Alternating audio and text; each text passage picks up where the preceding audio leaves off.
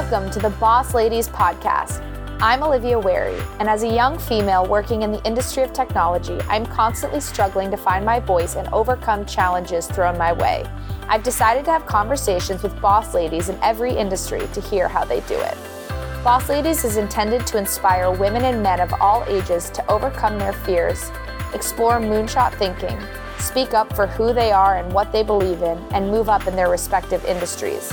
Every day we are faced with challenges, so it is my intention to empower you to get the advice you need by interviewing top executives who have been through it all. On today's episode of Boss Ladies, please welcome Carla Harrison. Carla is an Air Force veteran, a government contractor, and in September, she obtained licensure as a licensed graduate professional counselor in the state of Maryland to get started, why don't you tell me a little bit about you, you know, where you're from, where you went to school, your first job, what you do now, and anything you want people to know about you and sort of how you got to where you are now.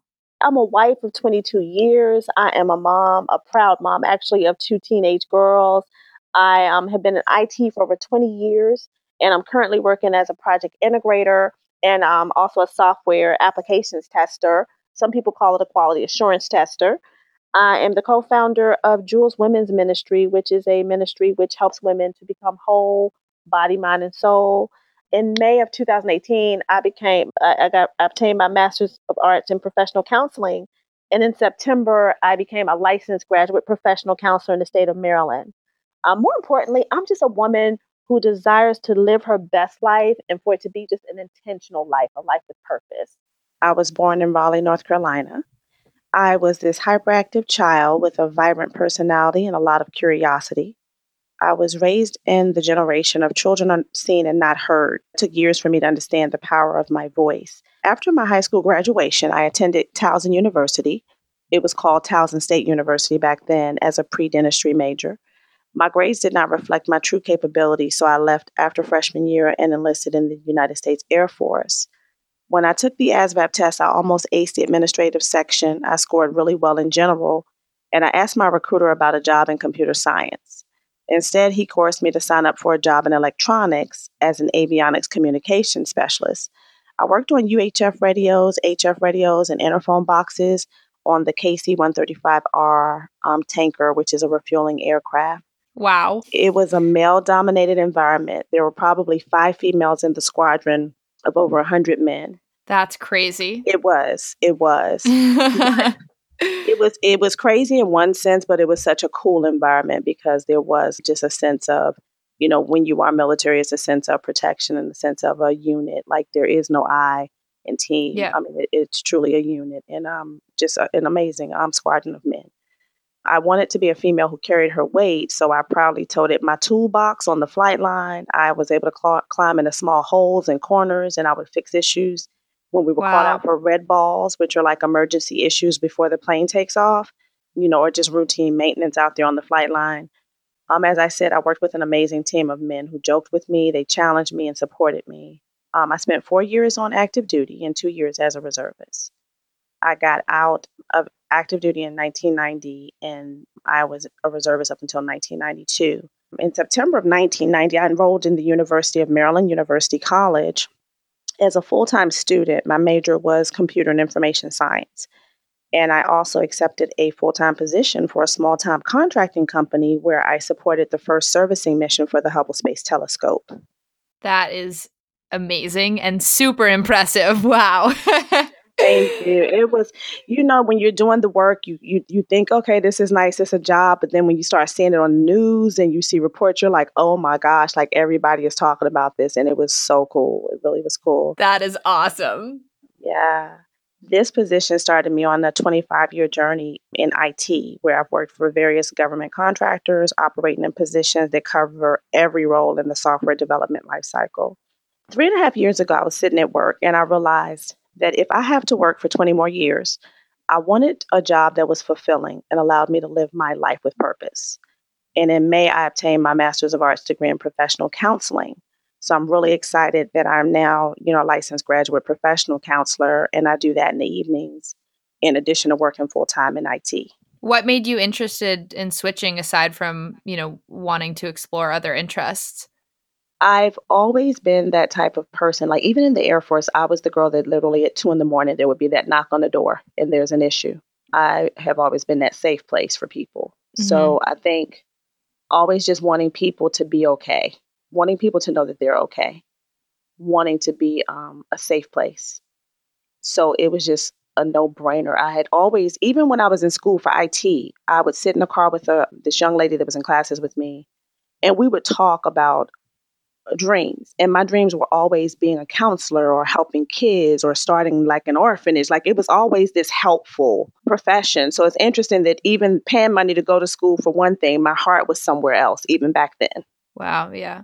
Well, that's exciting that you were able to to find a way, find a path to make that work. Yes. Yes. So in May, I obtained my Master's of Arts degree in professional counseling and throughout my day, I'm reminded that my work as a mental health advocate and professional is needed like never before.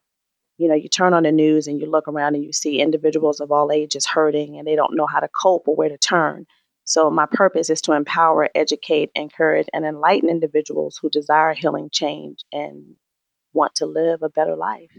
I mean, that's amazing. And and definitely I couldn't agree more. You know, you look at the news and and there's not enough people out there who either know that they can get help or that you know are interested in and have a mission to help people like that. So that's amazing yeah. and really beautiful.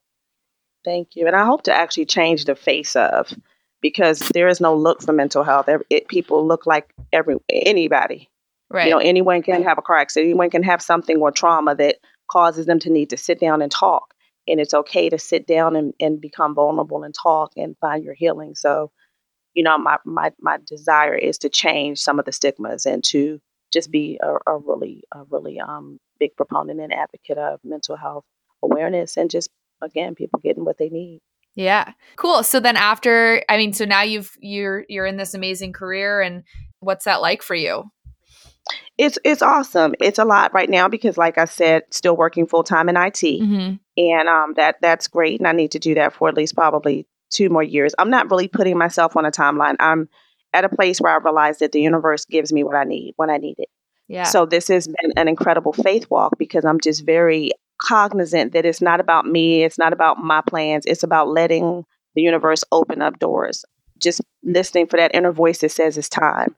So I need, you know, 3,000 hours as a licensed graduate professional counselor to apply for my certification as a licensed professional counselor mm-hmm. and I'm and I'm just being patient. I'm taking it client by client. I work like I said 3 nights, 3 days seeing clients, just trying to make a difference. And I'm taking my time. Do you do it all in person or do you do any any of it remotely? Right now I do all in person.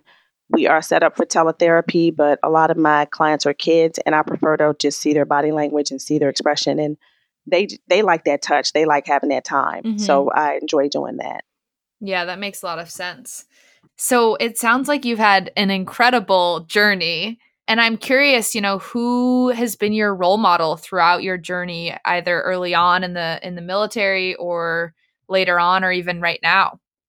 My role models were people that I didn't know personally. I, I, I did have some some of the ladies in my church which, you know, they were just like, I would see these smart women that went to school and no excuses and did what they were supposed to do to get the good job. Mm-hmm. But in terms of women that I feel like impacted my life as a role model, I'd have to say Maya Angelou was one of my first. I read her book, I Know Why the Cage Bird Sings.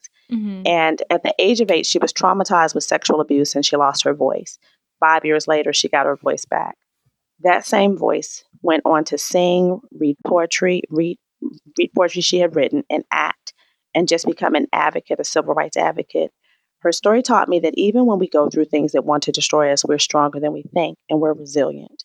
Oprah Winfrey taught me that girls that look like me don't have to set limitations on themselves and that we deserve to dream big. She broke all kinds of barriers and ceilings using her intelligence, her voice, and her generous heart. So for me, that was just important to understand like we that we can dream so big and we can have the best life possible and there are no excuses. Just go for it.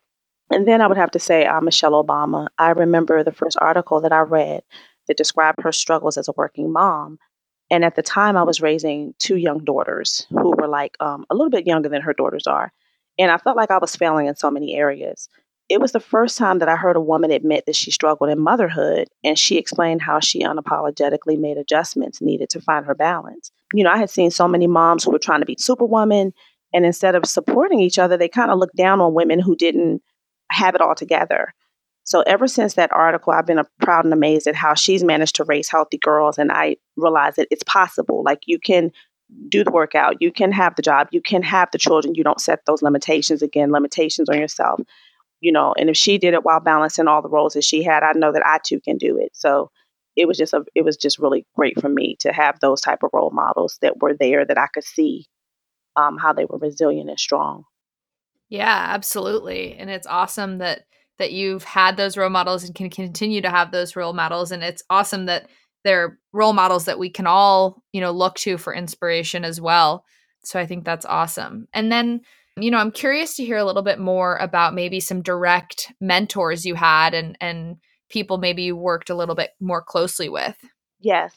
My grandmother. My grandmother was very wise. She was very funny. She was special. My grandmother was just that type of woman that any child in the church, any child in the neighborhood became her grandchild. She was hardworking. She was a woman of integrity. My mom taught me about the gift of friendship and love. Um, she was a singer and I think it's so cool. When I was a baby, she actually gave me a theme song. Like she has a song that is specifically for me. So it's really, really cool. That's awesome.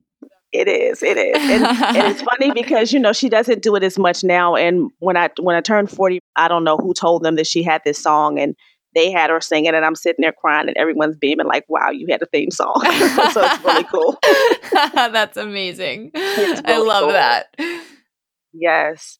And then my mom's oldest sister, my Aunt Brunell, she was an example of a strong, fierce woman. She raised three children by herself, and she helped my mom with me when um, I was two, and we moved in with her in New York up until I was eight. You know, our house was filled with love, protection, fun, and laughter. It was just a beautiful place. Like there was never a time if she cooked dinner that we couldn't pull up a table. I mean, pull up a chair and an extra plate and feed someone that stopped by and it was just a gracious way of just loving on people and she was just a really great example and a mentor and then during my teen years i had two mentors carlton and denise and they were very instrumental um, during my formative years. They they made they kept a safe place for us as teenagers. Um, carlton actually um, he passed about three or four years ago oh, and sorry. we called ourselves carlton's kids. Thank you. Thank you. And just to be safe around a male role model just to be this man was a single man and we were a part of his Sunday school class. He went out and bought a station wagon so that he could take us all to movies and places he wanted to go and museums and we could just have fun and he would drive us all home and we would be safe. And I mean, to me, that says a lot when you have a single man that's dating and he's in a station wagon because he wants to make sure his kids are taken care of and had a way to get home yeah. late at night. And how know? did you know him? Um, he was actually we all went to church together when I was younger. Okay, gotcha. Yeah. Wow, that's amazing. Yes. And then, so what advice do you feel like these mentors gave you that sort of helped you get where you are now? I mean, it must have taken a lot of courage to go through, like, again, the military. yeah. There are there are certain I don't want to say slogans, but there's certain sayings that my my my grandmother i know my grandmother used to always say there are enough ways in this world for everyone to have their own and i didn't get it as a child but now that i'm an adult i live by that people are different and it is so okay for us to be different for us to have different views different opinions. It is what makes this world a better place. So i realized that not everyone is going to act like me and i don't want everyone to act like me. There are enough ways in this world for everyone to have their own. And if we can do it respectfully with with compassion and concern it just it just makes it a richer environment. My mom used to tell me the people that you do for in life are not the people who will necessarily do for you. And as a kid sometimes when you're trying to learn these rules of friendship and you do certain things you expect people to treat you that same way that you treat them and that's not always the case so it taught me to kind of check myself and not have an attitude and to make sure that anything that I did came from a pure and authentic intention. And then that way, no matter what, I always did what I felt led to do. I followed my own bliss. And that way I wasn't upset or, you know, upset or angry with whatever my outcome might be from the other person. Do with your, with a good heart, with an, you know, with a pure heart. Yeah, I think that that's really valuable. And I think that more people need to to listen and and and practice that because it's a tough world out there and you gotta yeah. you gotta focus on doing what's best for you and and being a good person for you and not yes yeah and even if you have been supportive for someone and that person can't give it back to you you're going to still get what you need and it might come from someone that you least expect mm-hmm. you know so then i found that sometimes it might be someone i'm not as close to that might give me that call or that support that i need and i'm just like hey i get what i need mm-hmm. it doesn't come in the package i expect it to but i get what i need and i have to trust that that's going to happen and it's okay and then I also have an incredible, I call them my incredible flock. I have uh, my girlfriends and my gratitude sisters. And one lesson that they, I believe, got from Abraham Hicks, Law of Attraction teaching is mind your own business. And the first time I heard it, I kind of was put off like, what do you mean, you know, mind my own business? there are so many things in her life that we pay attention to that really aren't our business. And if we focus on the things that we can control and that we are responsible for, which is our us, my my person, Carla. And I stop worrying about why this person is not doing this and why this person is not responding this way. And I mind my business. It has been so freeing. It has lightened my load. It has been so rewarding. So to me, that's like probably one of the best pieces of advice that I've received in the past probably five to 10 years. It's just to mind my own business. Yeah, I think I need to practice that one a little bit more too. yeah, but it's it's been cool. I have one mentor who is more of a spiritual mentor. She, um, as I mentioned earlier, we co-founded Jules Women's Ministries together. I met her at work. At work, she started a Bible study, which led to the ministry. But from her, I really learned to trust myself, to trust my voice, when I met her, I was scared to speak in public. Like I'm I'm this super extroverted person, but I just didn't really like public speaking. And she really challenged me to own my gifts, own my talents, own just what's put inside of me and to be um just a voice piece for for truth and what's good and you know just to inspire other people, to inspire encourage women. So I'm really grateful for that opportunity to one like I said meet her in the workplace where she just really was a woman of um, great character and she was one of my teammates. And then going into this partnership and ministry together, it has just really been a phenomenal partnership. And then as a counselor, I have the most amazing supervisor, manager at the counseling agency where I work. And her name is Sabrina. I met her while I was in school as a practicum and an intern for her practice, and she's hired me on as an independent contractor. And she pushes me to limits that I sometimes even doubt myself being a new counselor. And, and it's just so amazing when someone trusts you with their business and they trust you with their clients. But she pours into me. She gives me tough, you know, tough lessons. She gives me good feedback, but she compliments me. She she says, you know, this was good or okay, look at you over there sounding like a counselor and we, you know, we laugh. But it's just it's been wonderful these past 2 years working with her. Yeah, that's awesome.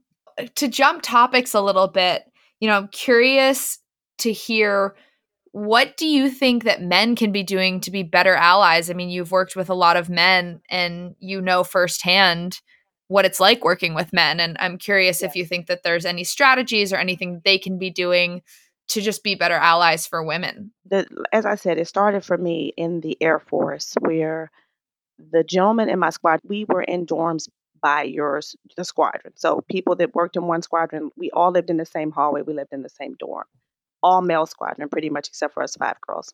And they were so respectful of us. They were very protective. We were young girls back then. They were very protective of us. But the respect that they showed us and the, the brotherhood, they they treated us like family, and they treated me like I was a sister. And I feel that for them to be better allies, if they could show respect, compassion, and empathy, the old saying, you know, treat people the way you want to be treated. Every man was birthed by a mother.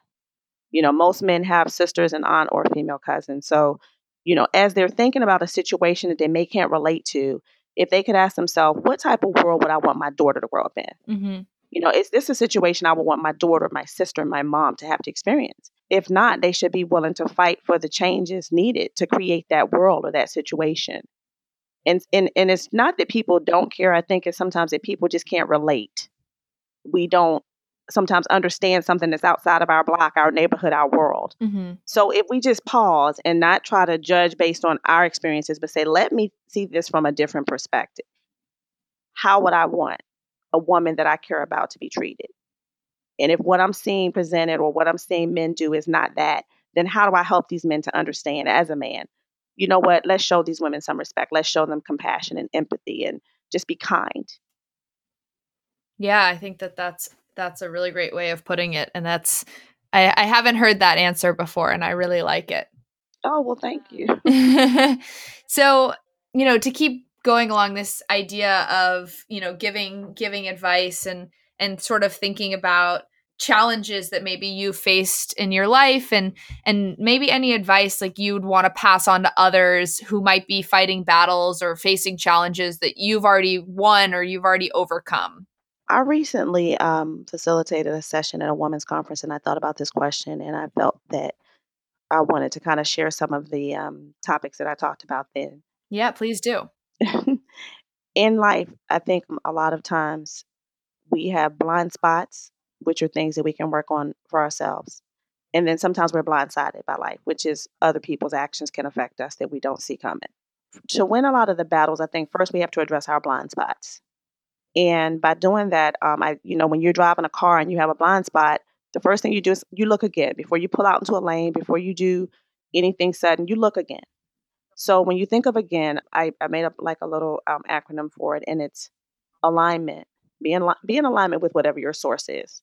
If you're spiritual and you believe in God or you believe in Allah, whoever you believe, be in alignment with your source energy. Show gratitude. I'm a part of a group of women that um, uh, we call ourselves gratitude sisters, and we send emails of, of daily gratitude. Every situation, we can find a plus and a positive. We have to change our perspective. So when things don't seem like they're going right, find that one thing that does make you smile. Find that one little little nugget of goodness in the day, even on a day where people might be getting on our nerves or the project's not working like we want it to, or the coworkers are not responding to the emails or to what we're asking them to do. Find something positive. Be grateful. Adjust. Be willing to adjust. When we're when we're working with personalities and people and relationships, sometimes there's a need to adjust our mindset, our beliefs, something about us that we can adjust just to make the situation flow better, to release the tension, and just kind of, you can have a little torque and it makes a big difference when you're getting something um, adjusted on a car, and a person, whatever. Introspection, finding time to always say, How am I doing? Congratulating ourselves for our successes. This was good. This I can improve on. And that's something that just has to be done throughout life is introspection. And then we have to nurture ourselves. A lot of times we work hard, but we don't play hard, we don't rest hard, we don't do self care. So I just believe alignment, gratitude, adjustment, introspection, and nurturing, it kind of helps us just kind of refocus, look at things a little differently, don't take ourselves so seriously while still taking ourselves seriously, and giving ourselves a pass. Yeah, I think that's amazing. That's a lot, and that's really great. I'm just like internalizing everything you're saying right now, trying to trying to focus more on how I can do a lot of those things. But I would love to hear about a time you can share that you feel you overcame, you know, a, a challenge in your career. The first time that I, it was brought to my attention that I was different. I grew up in a very diverse neighborhood, so like I told you, when I went to the Air Force, I was there were only five females in my squadron. However, when I was in specialty training for avionics communications, I was actually the only African American and the only female in my class. There was like 13 of us. Wow. On the first day of my class, again, I walk into the classroom and I'm really not aware that I'm different. And a young man from Louisiana, he went over to the safety board and he took a rope off. He made a noose and then he looked at me and said, Where I come from, they hang people with these. And I looked at him and I said, Well, we're not where you came from, so you should put that rope back on the board. Wow, that's amazing. You even had the courage to respond that in the moment. Oh my gosh. I was scared out of my mind. Like when I tell you, it threw me off. Yeah. But I refused to be, to show him that I was intimidated. Yeah. So the rest of my classmates chastised him. They were like, "God, what are you doing, dude?" You know, because none of us really knew each other. There were so many people in basic electronics, and then you go through like three months of basic electronics, and then they split you up by your job, and then you go into like a smaller class. So you've been in a class like maybe 20, 30 people. So now it's a smaller class because it's specific to your job. So none of like I don't think any of them were in basic electronics with him. So we were all new. It's the first day, mm-hmm. and he, you know, they're like, "God, don't do that. That's not cool." And um, he never bothered me again. But I found my voice that day. You know, like I said, when I was little, as children are seen and not heard. You know, you don't always say what you feel. You got to be, you know, try to be so nice. And for me, I found my voice and I realized that there are some things that I'm willing to tolerate, but there are some things that are not acceptable. Yeah. And I spent the next three and a half years again as the only African American female in my workspace. Once I got to my permanent party, there was no one that looked like me. There was no one that talked like me but still I gave respect and I was respected. You know, I carried my own weight. I never used the fact that I was female to get out of doing my job. And the men in my squadron, like I told you earlier, they became my brothers. They protected me, looked out for me, and we were family. So I also didn't let that one little negative experience with one man cause me to think that everyone that looked like him was going to treat me the same way. So I was still very true to who I am. I'm very much, you know, this fun person. I'm, you know, I do, you know, I talk a lot. I have fun with people, but I believe that everyone deserves to be treated as they are, and I need to establish relationships with individuals. And I and I did that, and I and I just had a wonderful time in permanent party with the guys in the squadron. Yeah, I think that's really a really important point because I think it's easy in the same way we feel people do this to us to to have one bad experience with someone and feel that that bad experience could easily happen again with someone like them and you get fearful because of it yes. and it's important to not let that one bad experience sort of influence more of your experiences that could be really positive with other people. Right because if i had come in there guarded and with an attitude i would have missed out on some wonderful memories. I would have missed out on um, just great relationships. Uh, when I, I got there the same day as another young lady and we were suite mates and i remember the first time we went to a carnival with these guys there was a guy named norm and um, he and Steve took us to this carnival. And you know how you have at the carnival when you see the big dog, mm-hmm. you have to win a whole bunch of little dogs to win that big dog. Yeah. you have to like shoot the. Well, they had the big big dog, and Shelly and I really wanted the big big dog. And I have no idea how much money Norm spent, but all I know is that we both came back to the dorms with great big dogs. and we were so, so happy. The dog was almost as big as we were. We were so small back then, but that look on his face when he got that second one and handed him was like, I'm not leaving here till both of my girls have a dog. And it was just like, oh my gosh, this is like the coolest thing. We, you know, we have pictures of them on Facebook, but you know, I would have missed out on some great relationships if I had allowed one negative experience to kind of jade me, you know? Yeah. And then um, also I worked in an environment where I was um, bullied by my manager. And it was really hard because when I first came in, she was very nice and she was fun and we would go to lunch together. And I came back, my brother in law was killed in a car accident. And when I came back from his funeral, it was like she turned on me and I had no idea what I had done wrong. Wow, I'm so sorry. That's the worst time someone could possibly turn oh on you. Thank you. And I mean, she was like, What do you need? What do you, what, you know, you have everything. And I'm calling her and we're cool. But then when I came back, it was like, What just happened? And she had a lot of influence, I will say. Mm-hmm. So a lot of the other females in the office were a little nervous about that so they all kind of were like, we don't know if we should talk to Carla or not. And it just became a thing where I I had heard people talk about things before being bullied, and I'm like, oh, it's work. You can go home to your family. What's the problem? But when you're in the middle of a situation where someone does not talk to you, someone does not respond to you. If the if my government manager said I did a good job, she would say, "Well, what did you do? Why is she telling me how good you you did?" And I'm thinking, but you're my manager, so when I look good, you look good. Yeah. And and it like literally I could not figure it out. And I was like, did I, you know, I, I am a um confrontational person if I feel like it's gonna make the situation better. So I'll come to you and say, you know, I've noticed that something's a little different in our relationship. Did I say something to offend you? Did I do something? Was my work not up to par? And she's like, Oh no, you're fine. You're a nice lady. What what what do you mean? And it's like You're okay, like, you mean what do you mean? right, right.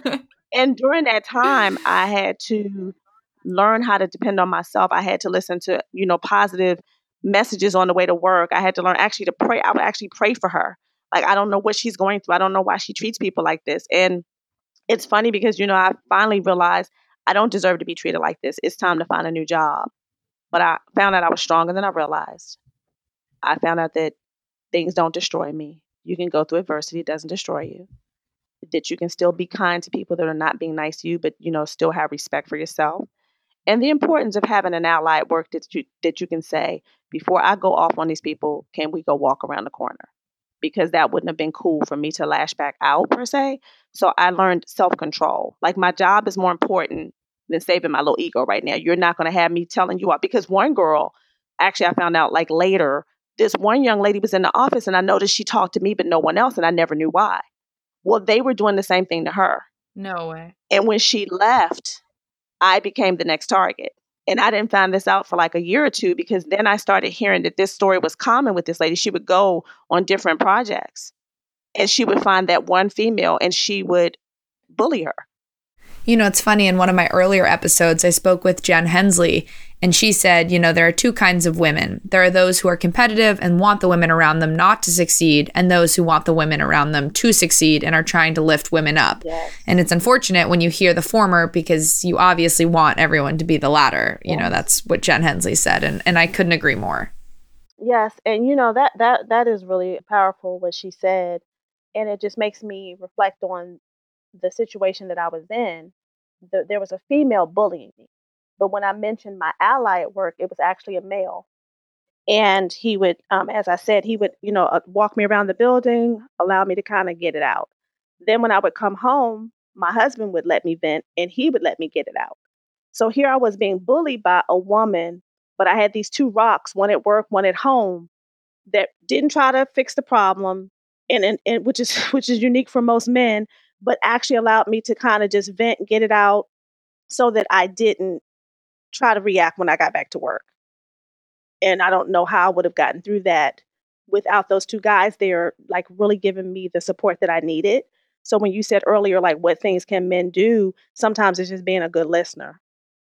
So I was really grateful to both of them for allowing me to just talk, get it out, process it so that I didn't react in a way that could have affected me and messed up my career. Yeah. Well, you know, I'm curious about a challenge that you face that maybe you wish you had handled differently. I know obviously we all have regrets in life and we don't have to go through the the list of those you might have, but I'm just curious about one that you you you know, hindsight's 2020, you you feel like you see it differently now and maybe would have handled it differently. You know what? I don't know if there was a specific challenge as much as me being challenged by a pattern in my own mindset. When I was younger, I was I was ADHD, but I wasn't diagnosed until I was 30. Wow. And before being diagnosed, I felt inadequate, unworthy, and incompetent. Um, I still performed. I was actually a really good student, honor roll student, National Honor Society. You know, I did really well. But because I was trying to overcome and overcompensate for my perceived shortcomings, I spent a lot of time criticizing myself and not enough time celebrating my wins.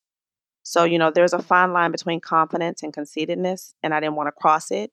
But I wish I had known then that you can speak positive affirmations. It's okay to say, I did good. I won this. I got this. I'm cute today. Whatever it is, it's really okay to celebrate yourself. And a lot of times when you see that, uh, when people see a female that is sure of herself, they treat her like there's something wrong with her, like it's negative. Yeah. And I think it's okay for you, you know, you being great doesn't mean someone else is not great. I have a friend Tanisha, and and one thing I love is Tanisha will let you know that she's she's good, but she lets you know because I'm good, you can be good too. And I've learned that you know, as women, a lot of times we don't give each other that. No, girl, t- you look good today. You're great. You're successful. You're you're you know, giving ourselves that empowerment and that it's not conceited, it's not arrogant. Sometimes it's you really are good at what you do, and it's okay to know that you're good at what you do. So for me, I think my biggest challenges came because there, there, my mindset was challenged. I didn't know how to show that. I didn't know how to give myself permission to celebrate myself. Yeah. Well, since we're on the topic of celebrating yourself, can you tell me about your greatest accomplishment in your career or in life? Sure. I'd say my greatest accomplishment are my two baby girls, but um, no. One of my greatest accomplishments was the early 90s. I was blessed to work as a contractor for NASA, and I supported the first service and mission for the Hubble Space Telescope. And again, it was in 1903, and it was I'm sorry, 1993, and it was fixing the optics of the Hubble's primary mirror, and it and also installing new software and hardware. And I just still remember the excitement of supporting a mission that important, just the energy of all the people. Like, I, uh, what I did was my project, we were replacing the 286 computer, which was on board. And what's funny is it takes so long for this mission to get planned that by the time we put the 386 on board, people had 486s at their desk on at home. Um, so it was kind of a joke, like it's already outdated with software changing every 18 months. By the time we get this up there, it's going to be outdated, but it was so cool. And to just be a part of this phenomenal team. That is it was so, so cool. cool. Like we had astronauts that would come by and we had pictures with various astronauts and just really cool work. And back then, fax, the fax machine had just really come out. And on the final night of, of the, um, the mission, they sent back these colored fax images to NASA, and I still have them. And when I say we were just amazed at technology, we were proud of the work, proud of the um, teamwork that went into it. So it was just really amazing. And also, I've been fortunate to work on software development teams that create really great software applications. And one of my greatest accomplishments came at a cost. I was the only tester on an application that ran on multiple platforms, and we had over 10 developers. And I was having a challenging day one day, and my team lead said to me, "Little," he used to call me Little Carla. He said, "Little Carla," he said, "I need you to understand something." He said, "All my developers work on a small portion of this application, but you're testing the whole application. So at the end of this, you're going to know this system better than they do." He said, "So you be encouraged because when you tell a, de- a, a developer that their code is broke, it's like you said their child is ugly. Like they would get serious attitudes." And I would tell them, I didn't say your baby's ugly. I said your code is broke. So just fix the code and give it back to me, you know? You know, he told me this and I said, okay. And then I, you know, established rapport with the with the developers. And about a year later, okay, so as we're preparing for the deployment a year later, I'm working with him on the training plan for the help desk personnel. We're training users, we're coming up with training documentation for the users, um, configuration plans for the servers and the application. And a, be- a few months before we were scheduled to deploy, he passed of a heart attack. Like he was 35 years old.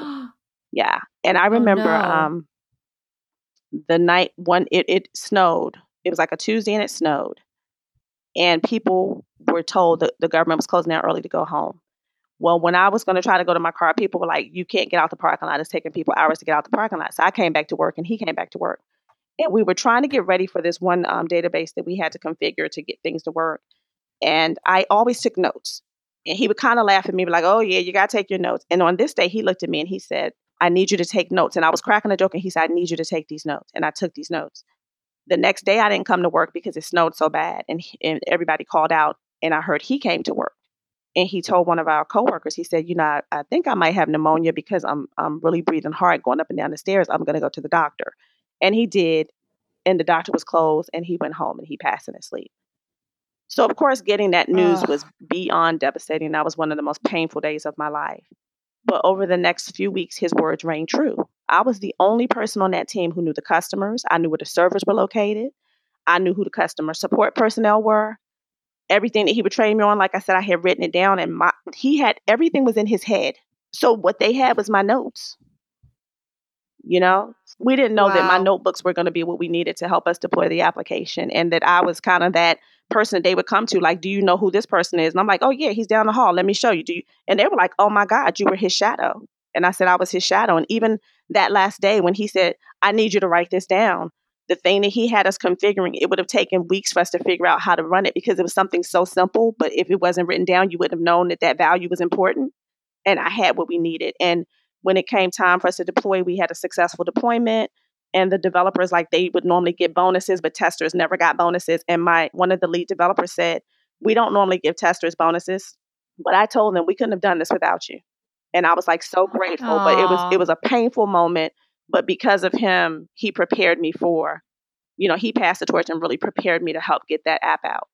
Yeah. Wow. That's a very powerful story. yeah, thank you. It was it was interesting yeah. Yeah. No it definitely.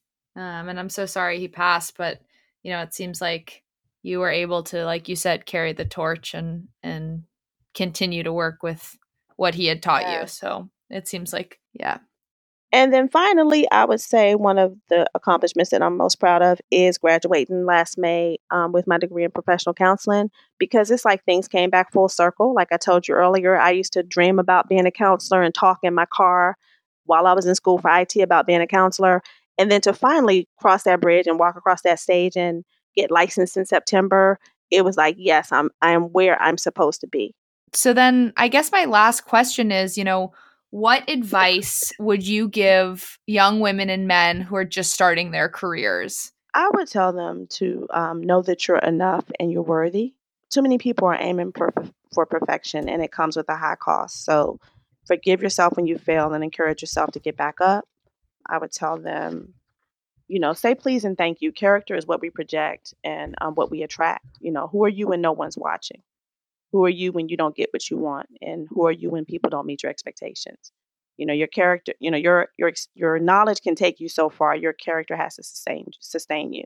Get a mentor. You know, if one is not assigned to you, then find someone that you you know if you see someone that's in the field that's accomplished the goals similar to your own or the ones that you want to you know watch them talk to them study them you know and then once you've mastered a skill teach someone else the job so that you're free to move up in your field a lot of times people hang on to a job for job security, where the truth of the matter is, if you're good at what you do, you already are secure because you will have jobs that will open up for you because you do what you do.